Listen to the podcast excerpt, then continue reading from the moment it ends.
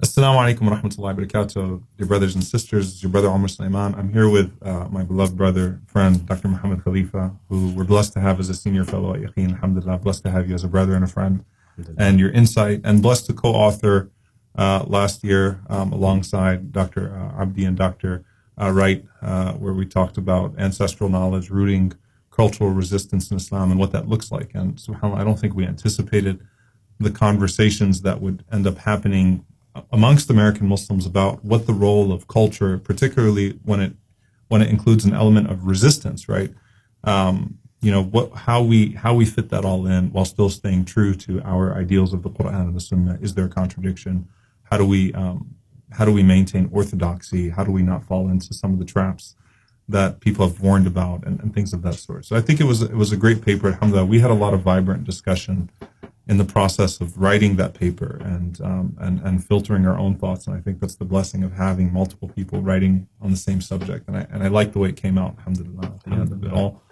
Um, and I, I, think I'd like to start there. Um, your biggest takeaways from this from this idea of ancestral knowledge and benefiting from what's around us and available to us while maintaining the Quran and the Sunnah as a filter. So, what are your just main takeaways and reflections on that subject? Yeah. Well, one is that American Muslims have also have often, um, because of how Islam came into the community, um, been told, and perhaps some have made assumptions that there's a contradiction between ancestral knowledge, ways of being, ways of approaching and understanding, and Islam. And so Islam has these broad objectives that uh, of the Sharia, um, and then in many cases it can affirm like what local people believe. But for us like when we um, my parents came through the nation of islam and then through Warithuddin and then as we started to learn more about the religion many of the people who taught that religion could not disentangle themselves from their own ancestral knowledges right?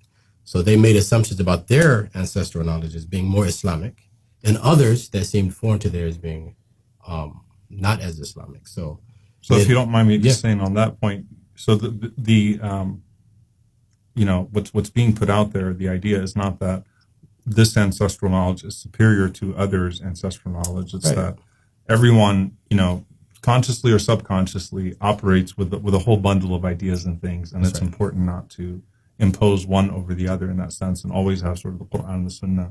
Yes. setting the stage, the broad stage, and then making sure that we operate within that. Is that that that would be that would be precise, and and as well, we have to uninvisibilize because so, so the fact that some ancestral knowledge has been prioritized over other types of ancestral knowledge is, has become an invisibilized process, right? So mm-hmm. it's not so if you go to just a typical measure, we're here in Minnesota, you would go to most mosques here and say, okay, talk about ancestral knowledges or epistemologies that belong uh, more squarely, you know, within one cultural uh, background.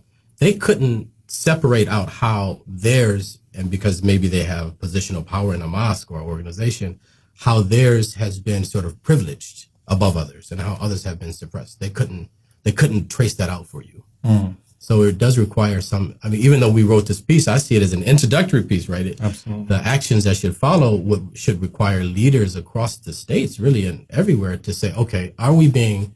Because we can't come on the scene and accuse white folks of doing this with white privilege, and then step into a Muslim center, we're doing the exact same thing from our own um, uh, sort of like uh, in our own organizations. And then right. we step out with the Black Lives Matter shirts on and stuff like that, right? So we have to be consistent in how we call out privilege and how we try to lift up the voices that have been more sidelined.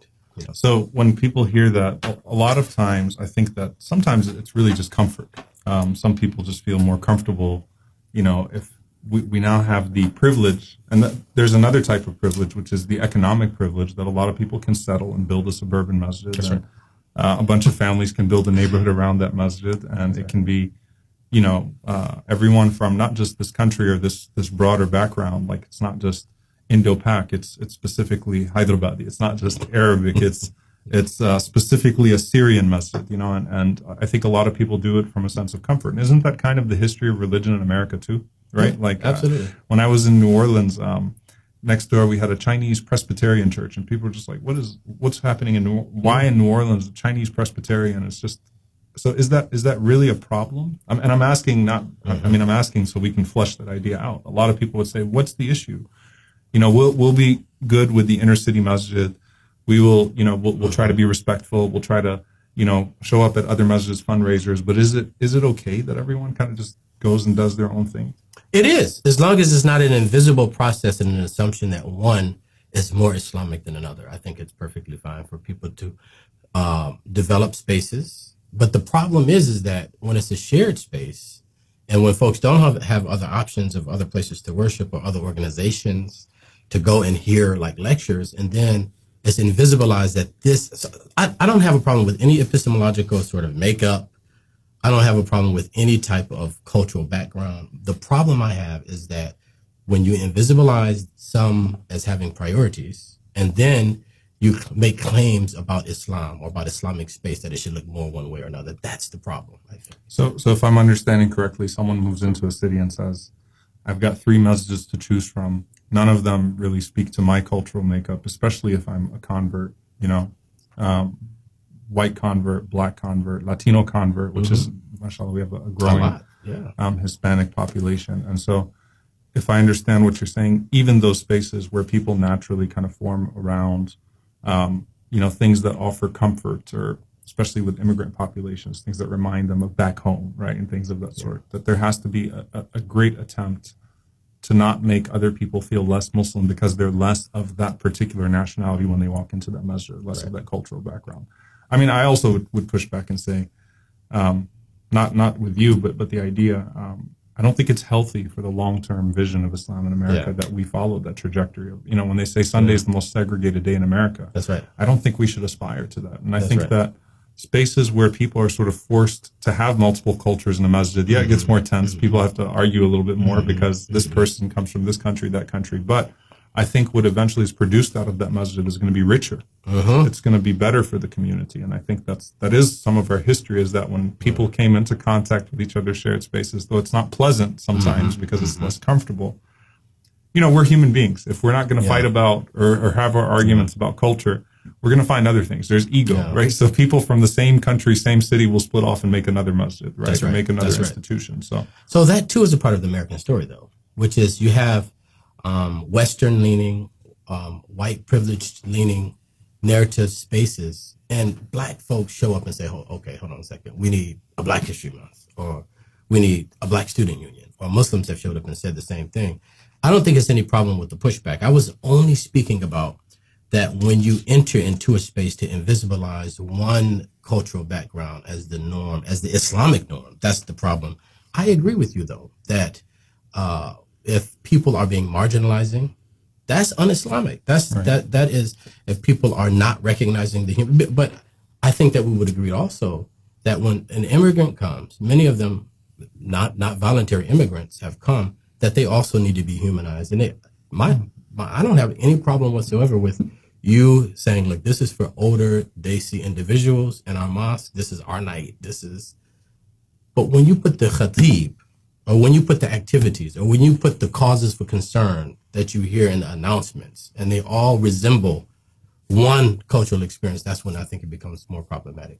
okay. So on that note, I mean, you know, so there's the philosophical, then it gets to like the very practical, right? Right. And like our lived experience as Muslims living together. Um, I think the debate over how can Islam be a universal religion, but then is there room for particularism? Um, you know, and, and especially when you talk about the indigenous, and especially when you talk about the historical African American experience, Yeah. Um, that's you know, I, I think that debate especially played out in the community of Imam Warathi Muhammad rahimahullah ta'ala with the Bilalian Yes. um, movement and you know what what that meant, what were the implications of that. Now going forward, as I think right now you've got a class division, right? Uh-huh. That's happening uh-huh. as you, as you're seeing the landscape of Muslims in a lot of places in America. So Dallas, where where I live in Dallas, Dallas has the worst racialized poverty in America. Mm-hmm. It's it's a horrible situation of apartheid. In Dallas, people don't mix. Now, so someone might tell you Dallas is wonderful. They mean their Dallas. Mm-hmm. They're not talking about South Dallas. And they're not talking about any of the institutions in South Dallas or the realities of South Dallas. They're talking about their suburb, Right. which is broadly associated with Dallas. But that's what they mean when they say Dallas is wonderful.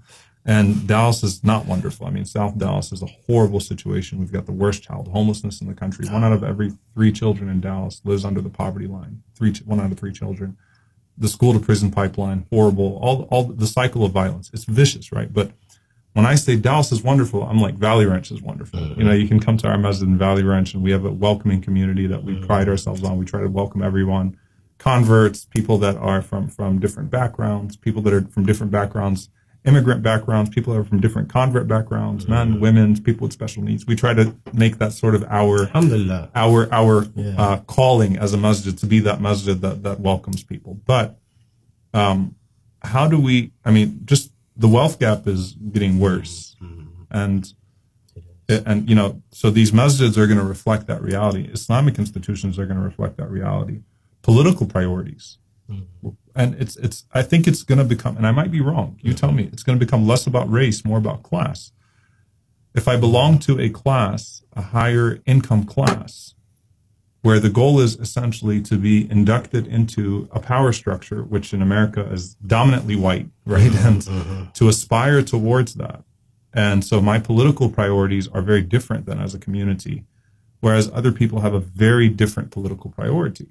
And I, th- I think Allah Alam, I mean, it seems like obviously, you know, race will always play into it, culture will always play into it. But but how do you see it as a, as a scholar? Well, the, the, the income part yeah. of this, the, the, the class part of this, that gap. So, so um, I, I, I, I interpret even the question differently because oftentimes, like what I work with a lot of superintendents in the work I do, a lot of principals, a lot of school leaders, um, government officials, ministers of education, and stuff like that. And one very palpable idea here uh, in, in the United States is that, and, and it's the reason I interpret the question differently is because it's often a way that white people push back against talking about race and engaging race. Is They'll say it's not racist class, right? And data, and I know you weren't doing that, Right. But I'm, I, I- know for sure you weren't doing that because I've heard you talk, and I know that you know the, that uh, the issues of race are very real. Here's the thing, though. Well, it's you- racialized poverty. So race and class race are and inherently class converging. intertwined. They're, Right. they're always, yeah. Absolutely. But when you go to, for example, uh, who scores worse, who's kicked out of school, who's removed to school, who's more likely to enter the, the school to prison pipeline, and you control for race. I, I'm sorry, and you control for class, it's still very racialized. So let's go to higher income families and just look across the board at black, Latino, white. You find almost the same gaps, even when you do have higher class. Going on to the lower class. So, for example, here in Minneapolis, um, when it comes to learning data, lower class, lower SES, I shouldn't say lower class, I should say lower socio- socioeconomic status, white students outperform wealthy black students. Okay.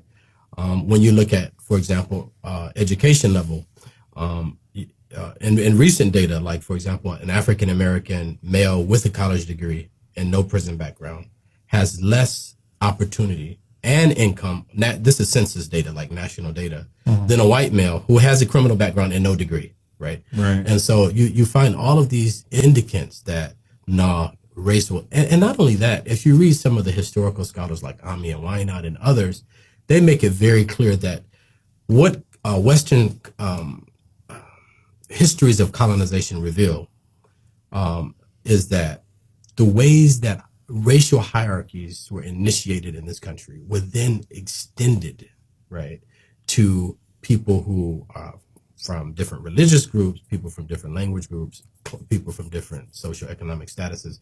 But if you re- read some of the early uh, historical writers of the Spanish American Empire, early Victorian America, they would argue that the initial hierarchies and discourses that set those hier- hierarchies into motion were race based. Lastly, every single indicant you come to dropout, homicide, arrest, police murder, blah, blah, Discipline even within school, detention Discipline. rates, suspensions, and just it's all disproportionate. It's all racially disproportionate. racially. Right. So, so what does this mean for? And, and, I think this is the specific of the Yeah, question: yeah, is yeah, what does this mean yeah. for masjids, Islamic institutions going forward, where people are, you know, trying to figure it all out? Like you walk Yeah. into a masjid now, and you know, Yeah. You get a feel for Yeah. the.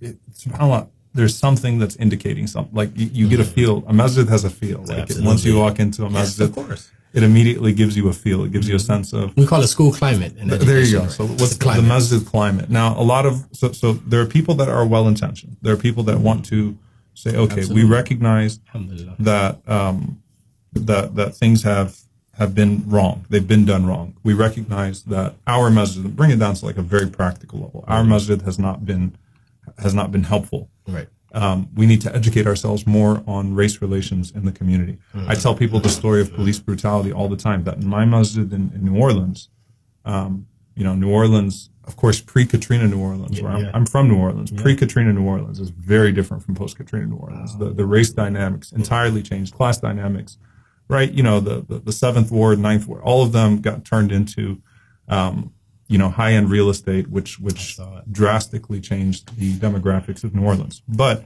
in my masjid, funny enough, um, there was an incident of police brutality, and, and, and I've talked about this, subhanAllah, and I don't want to go into details. It's it's very it's a very difficult subject to talk about, honestly. But there was a sister who was African American, doctor, Dr. Jamila Arshad Allah yarhamha, married to a Pakistani uh, doctor, Dr. Kaleem Arshad and um, she was murdered by the police on her way home. She was trying to help a kid that got hit on by a car. He was riding his bike, got hit by a car, and she stopped to help the kid.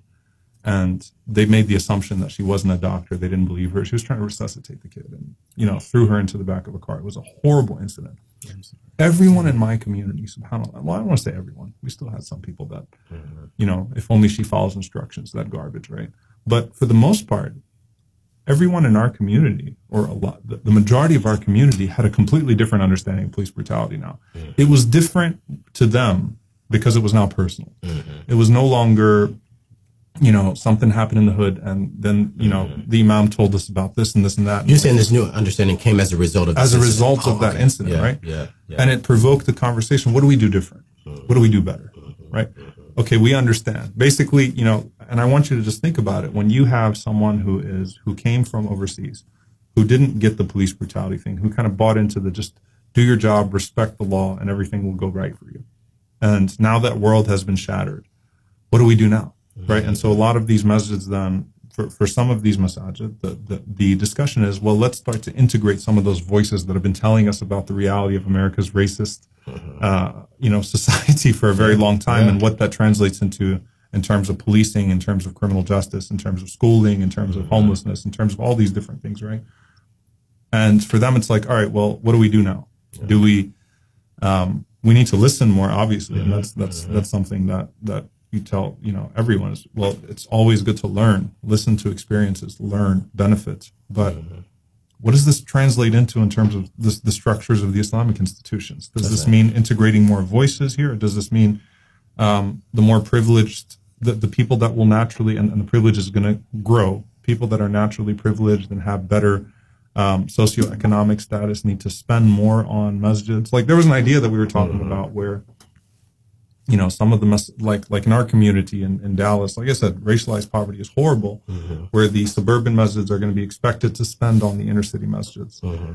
and you know what's that going to look like? Because in Dallas you got swaths of of poor black and brown folks, and you got mm-hmm. like sort of the the uh, Latinos, and, and there's a growing Islam in the in the Latino experience in, in Texas, for example, in particular.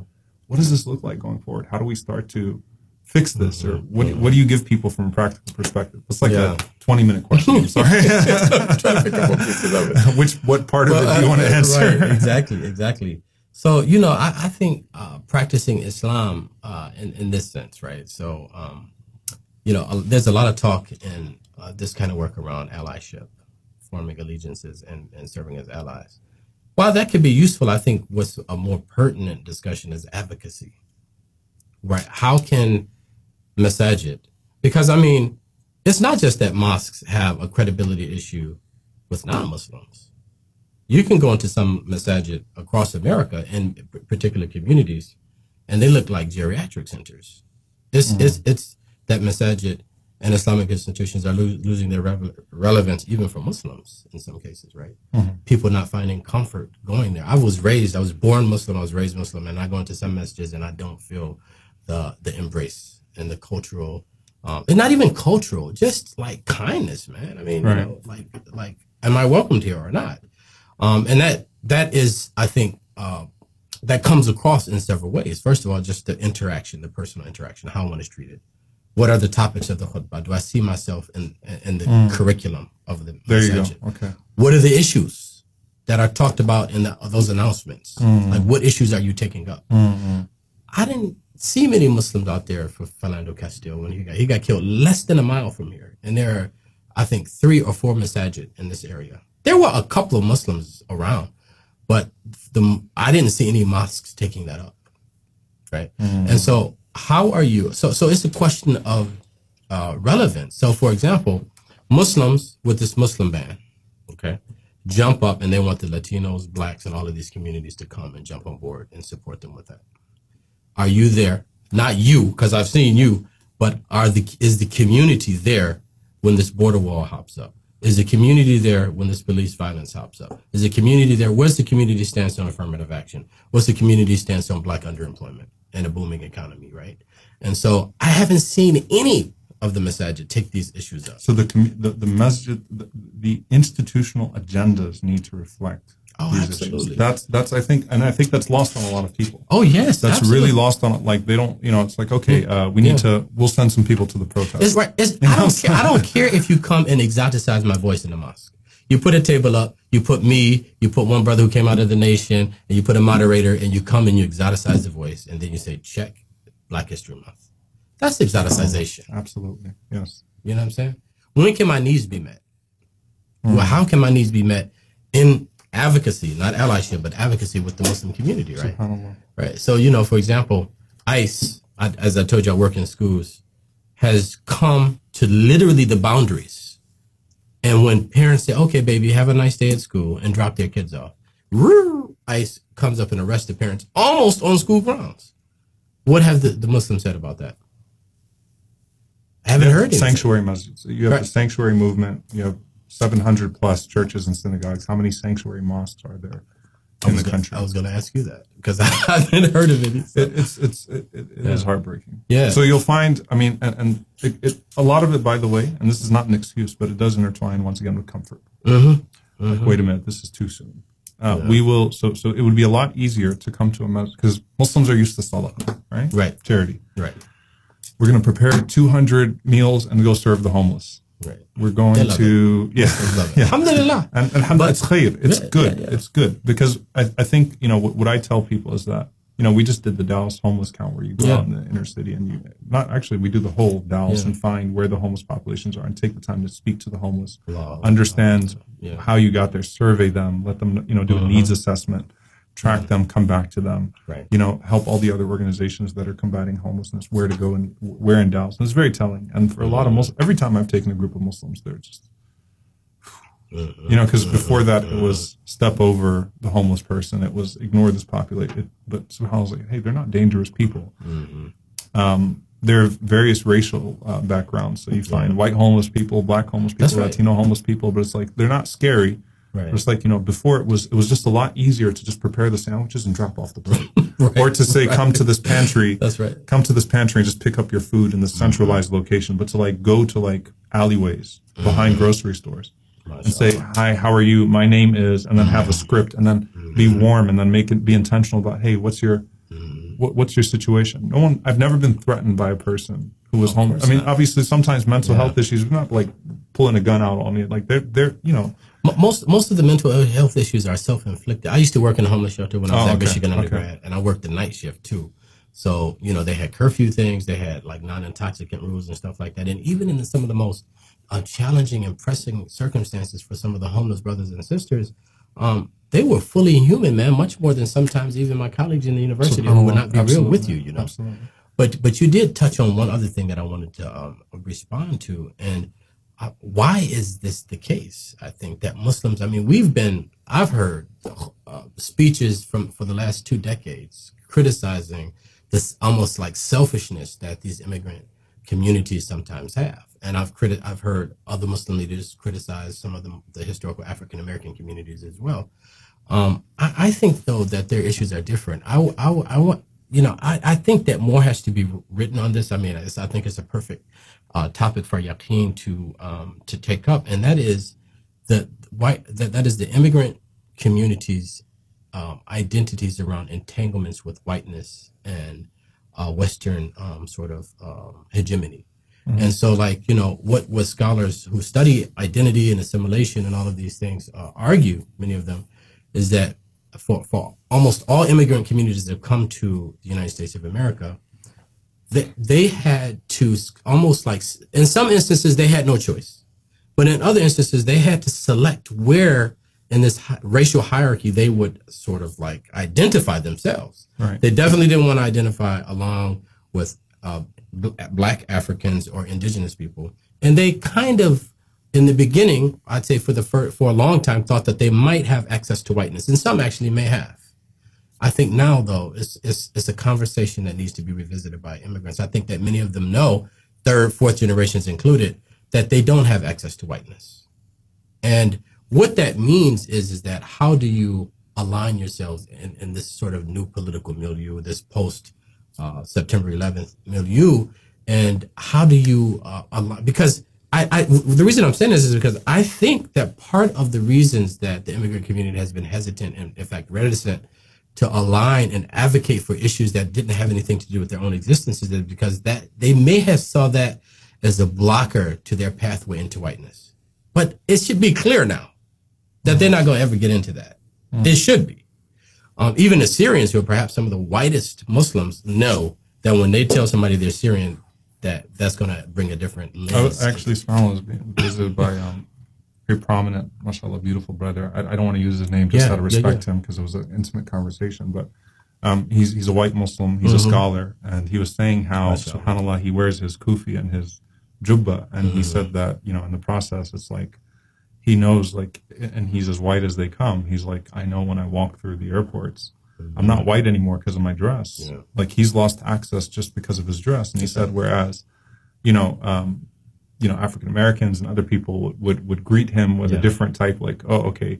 Uh, they also see him as not white. And he was talking about his entanglement in that too, Yeah, right? It's yeah. like, it's an interesting, the cultural apostasy, right? Of being a white Muslim and then especially wearing a kufi and like a, Mhm. you know, like he was talking about that, that entire experience as well. Yeah, yeah.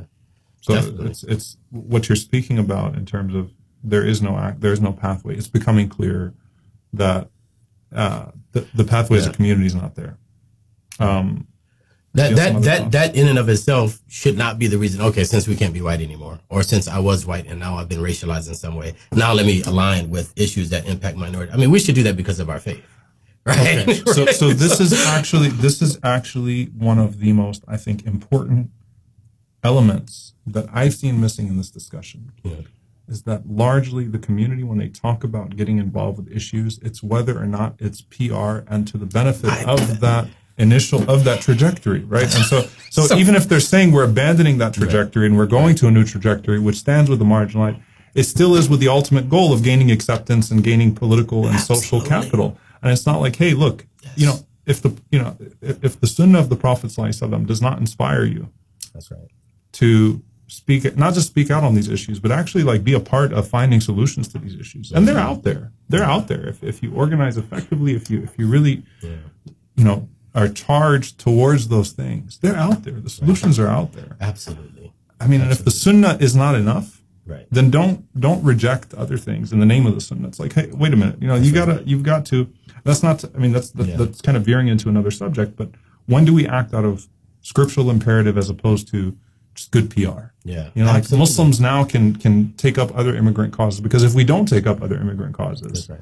Or the causes of, of, of ICE and you know, or, or you know, the abolish ICE movement, which ICE was formed out of Islamophobia, out Mm-hmm. of the DHS, which was an agency formed in a climate of Islamophobia, That's right. and so you know, largely Hispanic communities are suffering as a result of a climate of Islamophobia. That's right. But if people say that, well, it's good PR, or you know, we should take up for them because they took up for us, and it's like, no, that's that's such a faulty foundation Yeah, it is when do you do things because it's the right thing to do and because of the sunnah of the Prophet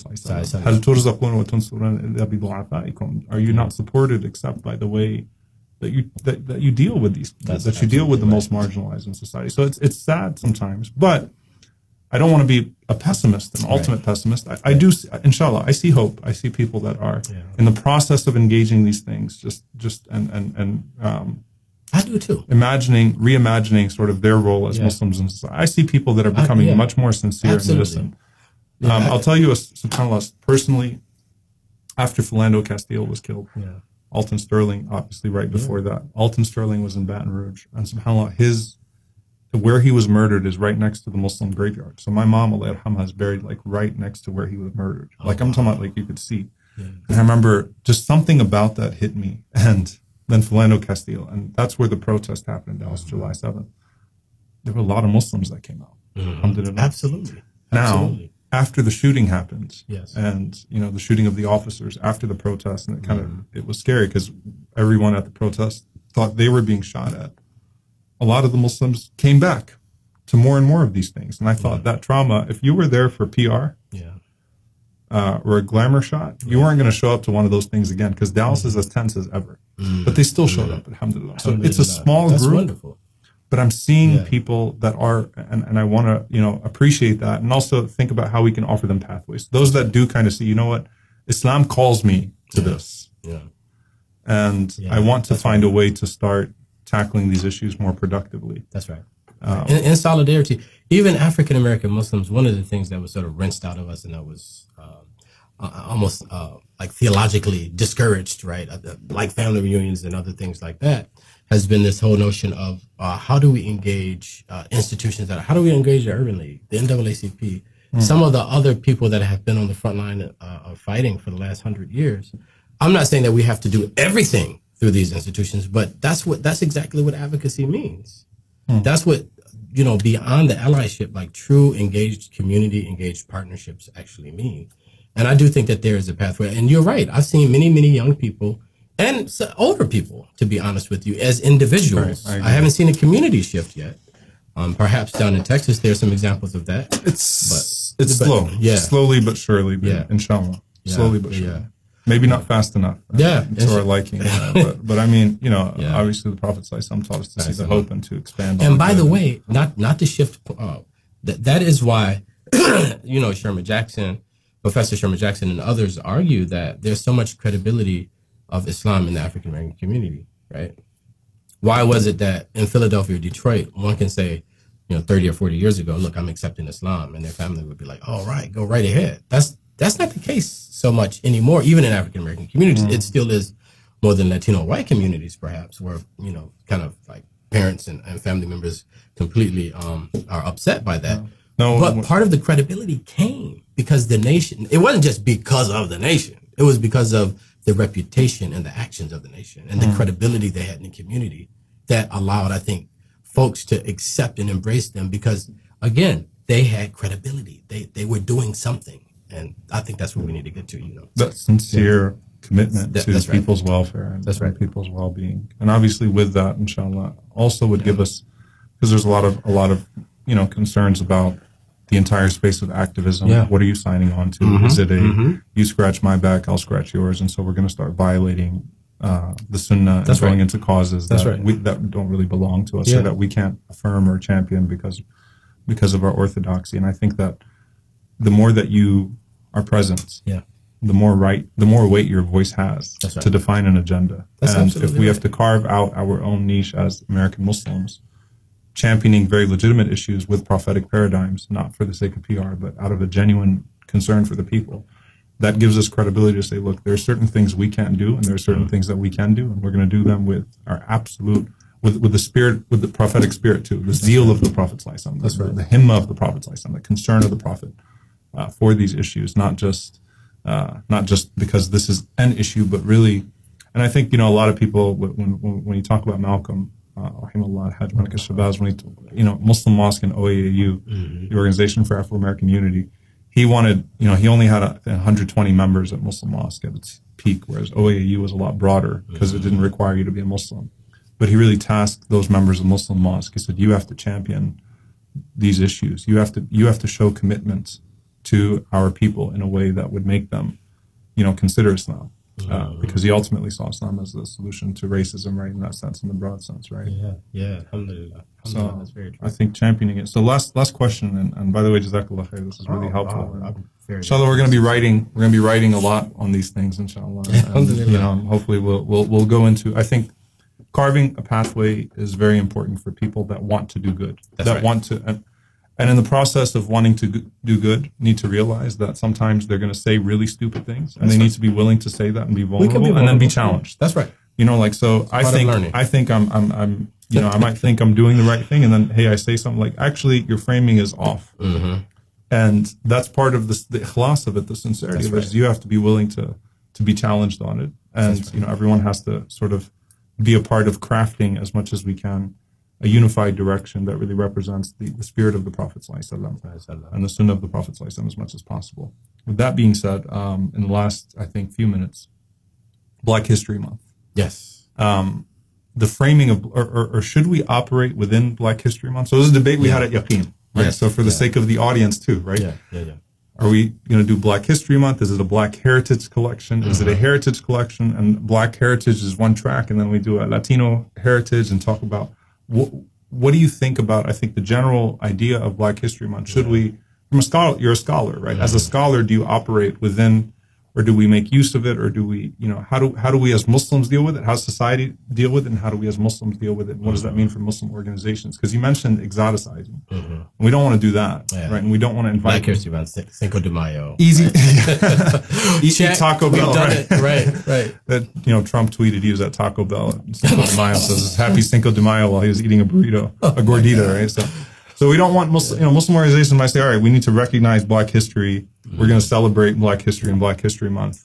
And I, I pray that, inshallah, because at least with the issues and just the makeup that we have at Yaqeen, Mm-hmm. obviously, that we wouldn't fall victim to that. But a lot of Muslim organizations, again, might be well intentioned. Yeah. It's Black History Month. Let's put Muhammad Ali and Malcolm X out there. Yeah. Yeah. Yeah. What do you think about you know, to, to, to, I, discussion? well, well, I think, I mean, it's not in the Quran or Sunnah, so that means that either side could be argued, right? Um, and have uh, validity on either side of it. Two things: uh, Black History Black History Month should never be used in, in order for people to think that they are, are now woke and that they're addressing the issue. That's the first thing that has to be clear. So, if you perform uh, Black History Month and you you exude anti-blackness, for example if you uh, love Black History Month, you come out in February, and you're oppressive towards your students who are black, who might be from the continent or who might be African American, it's oxymoronic, right?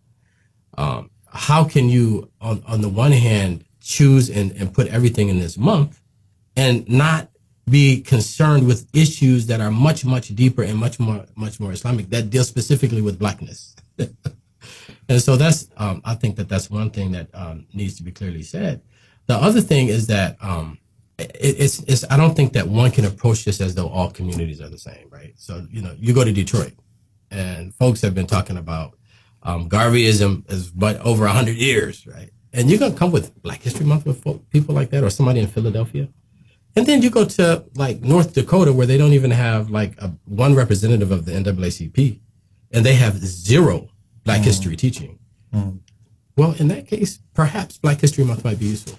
So I think that it's a, it's, a, it's, it's as much a contextual question as well as it is um, a question of legitimacy. I think that it could be argued that it's useful. And I, How do you celebrate without appropriating?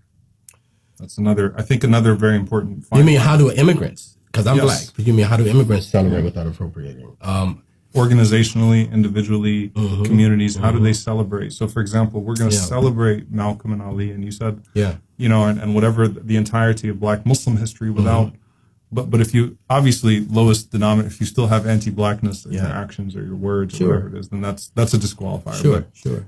those communities, you know, organizationally, institutionally, communities individually, how do they celebrate without appropriating? No, absolutely. So, um, one, one, I, I, I once ran into a young African immigrant right here on campus, and she had a Black Lives Matter shirt on, right? And I said, okay, that's good. What have you done about the anti-blackness in your own community? And I started. I'm not gonna say which country she's from, but I started listing all of the sub tribes in her country by their names that are not treated fully human yet, even now in 2020 in her country. I said, why would you skip? A-? So, in other words, there has to be some priorities with this thing as we engage this topic of Black history, right? And so, should you appropriate? No. Should you exoticize? No. Is it okay to allow to for you to support organizations already doing the work? Yes. Is it okay for you to uh, not just bring an African American like me to come in and start talking about Black history during February, and then after that we have no relationship? but legitimately and sincerely engage me. And next year, as February comes around, I'll be there. You don't even have to say anything; it'll be done. You know, Right. um, if if if that's if that's something that an organization believes in. So I I would caution anybody from saying we shouldn't celebrate, as Morgan Freeman has said.